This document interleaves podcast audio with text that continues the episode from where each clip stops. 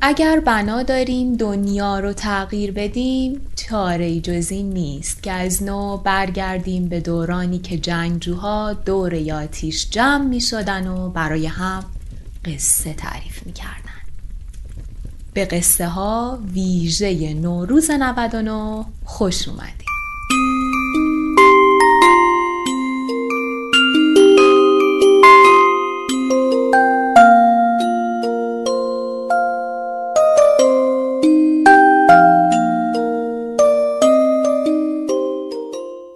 شما در حال شنیدن اپیزود چهارم قصه هایید، پادکستی که اپیزود یک تا پانزدهش در پانزده روز اول سال نود و نه تولید شده و شما با کمی تأخیر در پلتفرم های پادکست میشنویدش. من مجید فتاحی هستم و در هر اپیزود یک داستان کوتاه ایرانی یا بخشی از اون رو از کتاب هشتاد سال داستان کوتاه ایرانی چاپ کتاب خورشید براتون میخونم و در انتهای بعضی از اپیزودها راجع به داستانها کمی صحبت میکنم. اینجا قصه های همه ماست. خوش اومدید.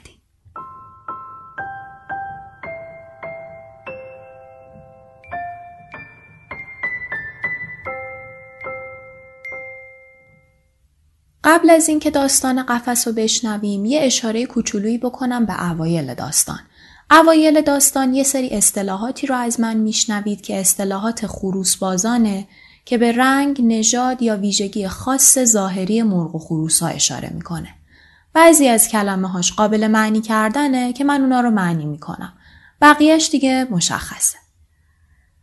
اپیزود چهارم به تاریخ چهارم فروردین هزار و سیصد و نود و نه دو قصه قفس و چشم شیشه‌ای صادق چوبک. قفسی پر از مرغ و خروس‌های خسی و لاری و رسمی و کلماری و زیره‌ای و گلباقلایی و شیربرنجی و کاکلی و دمکل و پاکوتاه و جوجه های لندوک مافنگی کنار پیاده رو لب جوی یخبسته‌ای گذاشته بود. خسی یعنی اخته، موجودی که قابلیت باربر کردن نداشته باشه. دمکل یعنی دمکوتاه و دمبریده و لندوک مافنگی یعنی جوجه‌ای که هنوز پر در نیاورده و ضعیف و مردنیه. لندوک یعنی جوجه بیپر و مافنگی یعنی ضعیف و مردنی. خلاصه قفسی پر از مرغ و خروس و جوجه های بیچاره کنار پیاده رو بوده. توی جو تفاله چای و خون دلمه شده و انار آب لمبو و پوست پرتقال و برگ های خشک و زرت و زبیل های دیگر قاطی یخ بسته شده بود. زرت و زبیل همون آتاشقال یا خرت و پرت. لب جو نزدیک قفس گودالی بود پر از خون دلمه شده یخ بسته که پر مرغ و شلغم گندیده و ته سیگار و کله و پاهای بریده مرغ و پهن اسب توش افتاده بود. کف قفس خیس بود. از فضله مرغ فرش شده بود. خاک و کاه و پوست ارزن قاطی فضله ها بود. پای مرغ و خروس ها و پرهایشان خیس بود. جایشان تنگ بود. همه تو هم تپیده بودند. مانند دانه های بلال به هم چسبیده بودند. جان نبود کس کنند. جان نبود بایستند. جان نبود بخوابند. پشت سر هم تو سر هم تک می زدند و کاکل هم را می کندند. جان نبود. همه تو سری می خوردند. همه جایشان تنگ بود. همه سردشان بود. همه گرسنه‌شان بود. همه با هم بیگانه بودند. همه جا گند بود. همه چشم به راه بودند. همه مانند هم بودند و هیچ کس روزگارش از دیگری بهتر نبود.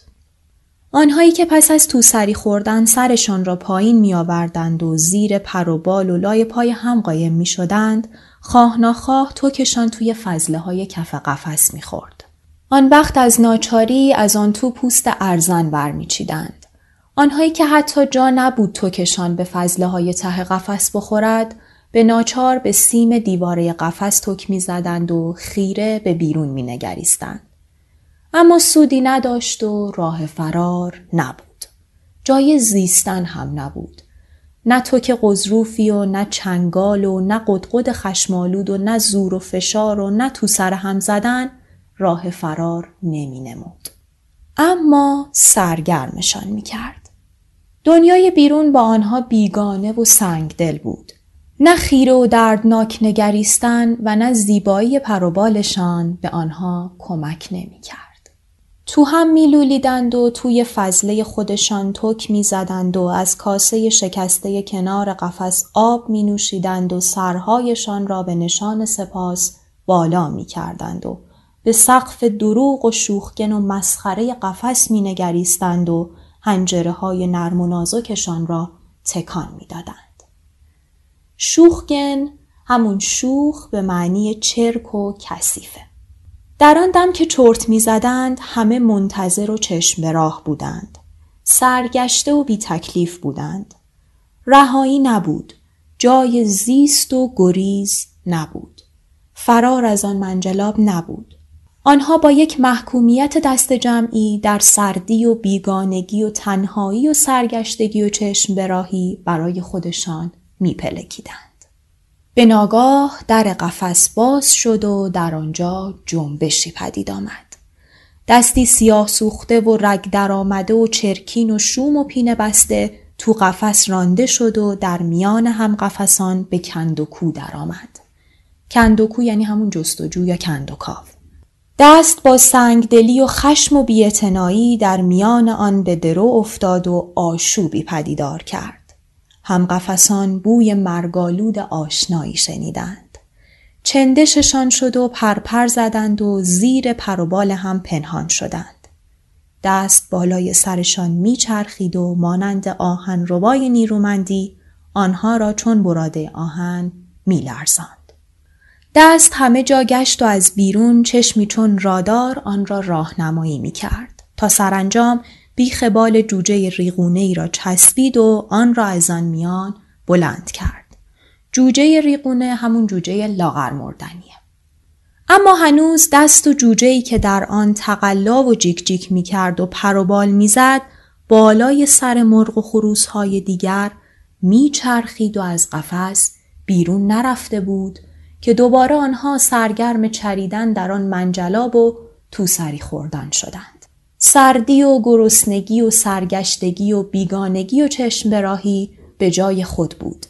همه بیگانه و بی‌اعتنا و بی‌مهر بربر به هم نگاه می کردند و با چنگال خودشان را می خاراندند. پای قفس در بیرون کاردی تیز و کهن بر گلوی جوجه مالیده شد و خونش را بیرون جهاند. مرغ و خروس‌ها از تو قفس می دیدند. قدقد می کردند و دیواره قفس را تک می زدند. اما دیوار قفس سخت بود. بیرون را می نمود اما راه نمی داد. آنها کنجکاو و ترسان و چشم به راه و ناتوان به جهش خون هم قفسشان که اکنون آزاد شده بود نگاه می کردند. اما چاره نبود. این بود که بود.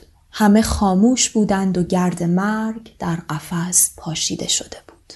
همان دم خروس سرخ روی پرزرق و برقی تک خود را توی فضله ها شیار کرد و سپس آن را بلند کرد و بر کاکل شق و رق مرغ زیره یه پاکوتاهی کوفت.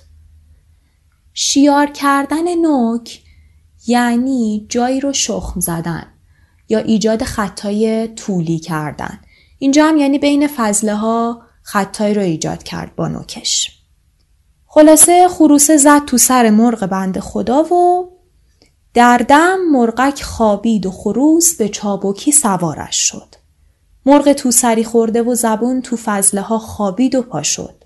خودش را تکان داد و پر و بالش را پف و پرباد کرد و سپس برای خودش چرید.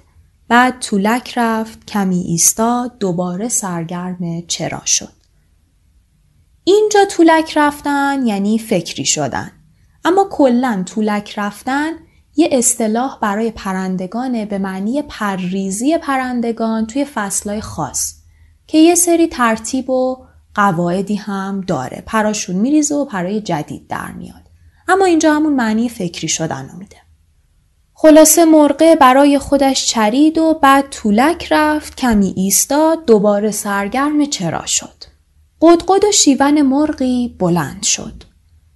مدتی دور خودش گشت، سپس شتاب زده میان قفس چندک زد و بیم خورده تخم دلمه بیپوست خونینی توی منجلاب قفس ول داد. در دم دست سیاسوخته رگ در آمده چرکین شوم پینه بسته‌ای هوای درون قفس را درید و تخم را از توی آن گنزار ربود و همان دم در بیرون قفس دهانی چون گور باز شد و آن را بلعید. هم قفسان چشم به راه خیره جلوی خود را می نگریستند.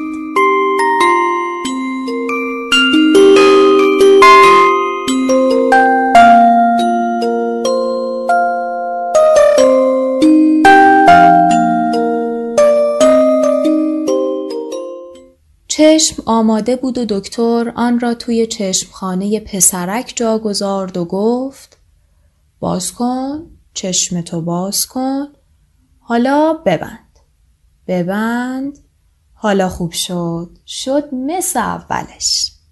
سپس رو کرد به پدر و مادر پسرک و گفت ببینین اندازه اندازه است، مولا پلکاش نمیره. پسرک پنج ساله بود و صاف روی یک چارپایه نزدیک میز دکتر ایستاده بود. پدر و مادرش پهلویش ایستاده بودند. پدر پشت سرش بود و روبروی دکتر بود و کجکی به صورت پسرش نگاه میکرد.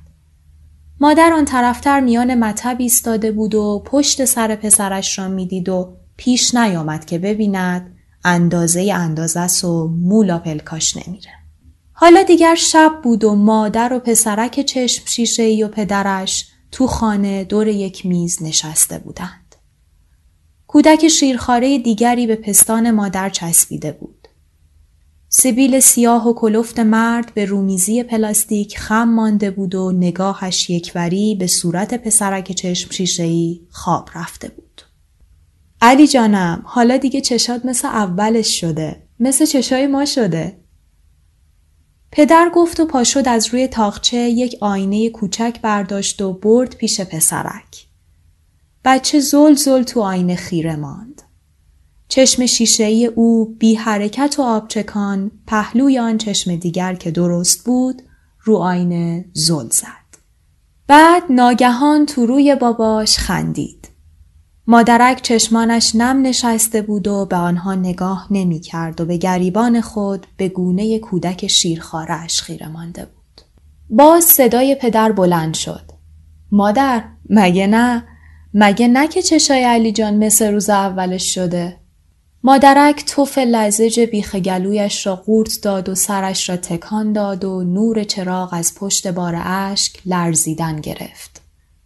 با صدای خفه‌ای گفت آره، مثل اولش. سپس شتابان کودک شیرخواره‌اش را بغل زد و پاشد و او را برد توی گهواره گوشه اتاق خواباند. پدر راه افتاد و رفت پیش پنجره و تو حیاط نگاه کرد و مادر رفت پهلوی او تو حیاط نگاه کرد و حیاط تاریک و خالی و سرد. مرد سایه گرم زن را پشت سر خود حس کرد و با صدای اشک خراشیده‌ای گفت من دیگه طاقت ندارم. تنهاش نذار. برو پیشش. زن صدایش لرزید و چشمانش سیاهی رفت و نالید. من دارم میافتم. اگه میتونی تو برو پیشش. و مرد برگشت و توی چهره زنش خیره ماند. گونه های او تر بود و چکه های اشک روی سیبیلهاش ژاله بسته بود. زن گفت اگه اینجوری ببینته دق میکنه. اشکاتو پاک کن. و خودش به حقحق افتاد و سرش را انداخت زیر و به پاهای برهنه خود نگاه کرد. آهسته دست زن را گرفت و گفت نکن. بیا بریم پیشش. امشب از همیشه خوشحال تره. ندیدی میخندید؟ و چشمان خود را پاک کرد و مفش را بالا کشید. سینه و شانه های زن لرزید و گریه‌اش را قورت داد. هر دو پیش بچه رفتند و بالای سرش ایستادند و به او نگاه کردند.